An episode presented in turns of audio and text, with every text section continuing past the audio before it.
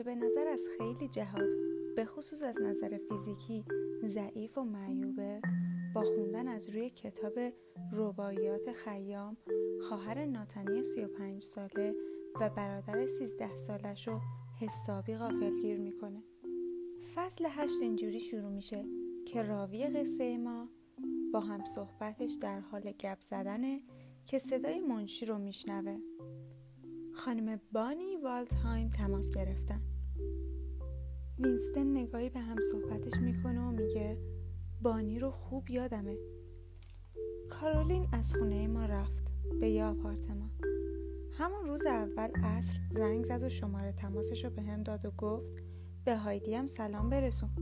که البته من چنین کاری نکردم. چون تلفنی حرف زدن تنها کاری بود که من حق انجام دادنشو داشتم و هایدی نه. پنجشنبه همون هفته دیدم به جای رانندمون کارولین اومده دنبالم. پدر براش یه ماشین هدیه خریده بود. اون هم گواهینامه رانندگیشو گرفته بود. وقتی ماشین رو دیدم به سمتش دویدم و دیدم هایدی روی صندلی جلو نشسته. گفتم برو عقب. گفت نه. هایدی باید بری عقب. هر راننده ای قیافت رو ببینه تصادف میشه. چطور؟ وقتی با موریس جلو میشینم هیچ اتفاقی نمیافته؟ چون اون تنها کسیه که توی این شهر قیافش از تو هم خنده دارتره پس باید دو برابر تصادف کنیم. شروع کرد به داد زدن. دو برابر دو برابر. برو کنار. اصلا همگی جلو میشینیم. هایدی کنار رفت. بوش کردم و گفتم وای چه بویی میدی. آخه دماغ کج و کله مثل اینی که تو داری. چطور می‌تونه بوی منو متوجه بشه؟ خندیدم. واقعا کم آورده بودم. کارولینم خندید. الان می‌فهمم که دعوای اون روزمون نشونه پیشرفت بود. من دیگه احساساتم رو مخفی نمی کردم هایدی هم پشت مامان قایم نمی‌شد. همون جوری دعوا کردیم که خواهر و برادر باید دعوا کنن. برابر با هم. رسیدیم به خونه بانی. دوست کارولین که با وجود داشتن سه تا بچه داشت دکترا می‌خوند. با ورود ما نوزادش رو گذاشت روی میز و پوشکش رو عوض کرد. از گوشه چشم یه نگاهی انداختم. نوزاد دختر بود. نیاز داشتم برم دستشویی اما میترسیدم. میترسیدم به اندازه کافی تمیز نباشه یا جلوی آینه از اون وسایلی باشه که آدم از دیدنشون خجالت می‌کشه. برای همین جلوی خودم رو گرفتم. بانی برامون شیر و بیسکویت آورد و دوستانه گفت اگر دوست داری می‌تونی از دستشویی استفاده کنی. همون موقع بود فهمیدم اون دوست خوبی برام میشه. بعد بانی یه کتاب داد دست هایدی و ازش خواست برای پسر و دختر کوچولوش کمی بخونه. هایدی هم نشست بین دوتا بچه و شروع کرد بخوندن من با کارولین و بانی توی آشپزخونه نشستم. همینطور که به خوندن هایدی گوش می‌دادن شروع کردن به گپ زدن. کارولین پرسید هنوز با خانم ترولوپ پیر خودمون در تماسی؟ بانی جواب داد. گاهی ازم می‌خواد بعضی از شاگرداشو تست کنم. کارولین گفت من هنوزم ازش میترسم. همون موقع هایدی اومد دم در آشپزخونه و گفت دخترتون آروم نمیشینه. همش کتاب و بو می‌کنه. بانی گفت هایدی نظر درباره نقاشی کشیدن چیه؟ می‌خوای برام یه مرد بکشی؟ هایدی گفت خانوما رو بهتر می‌کشم. وقتی نقاشیش تموم شد هایدی گفت هیچ وقت اونجوری که توی ذهنمه در نمیاد. بانی نگاهی به نقاشی انداخت و گفت آره زیاد جالب نیست. هایدی هم شستشو گذاشت توی دهنش و آمد کنار من وایساد.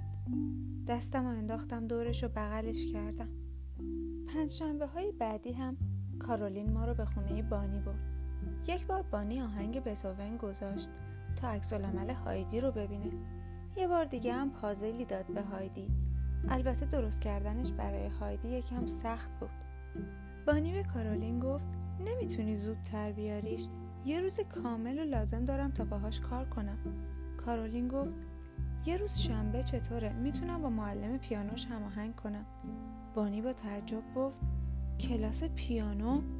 تفلک بچه بیچاره. بعد یهو یادش اومد که منم اونجا نشستم. نگاهی به من انداخت و گفت می‌تونم ازت یه خواهشی بکنم؟ منم که می‌دونستم منظورش اینه که باید سکوت کنم و به کسی چیزی نگم. به علامت تایید سرم رو تکون دادم.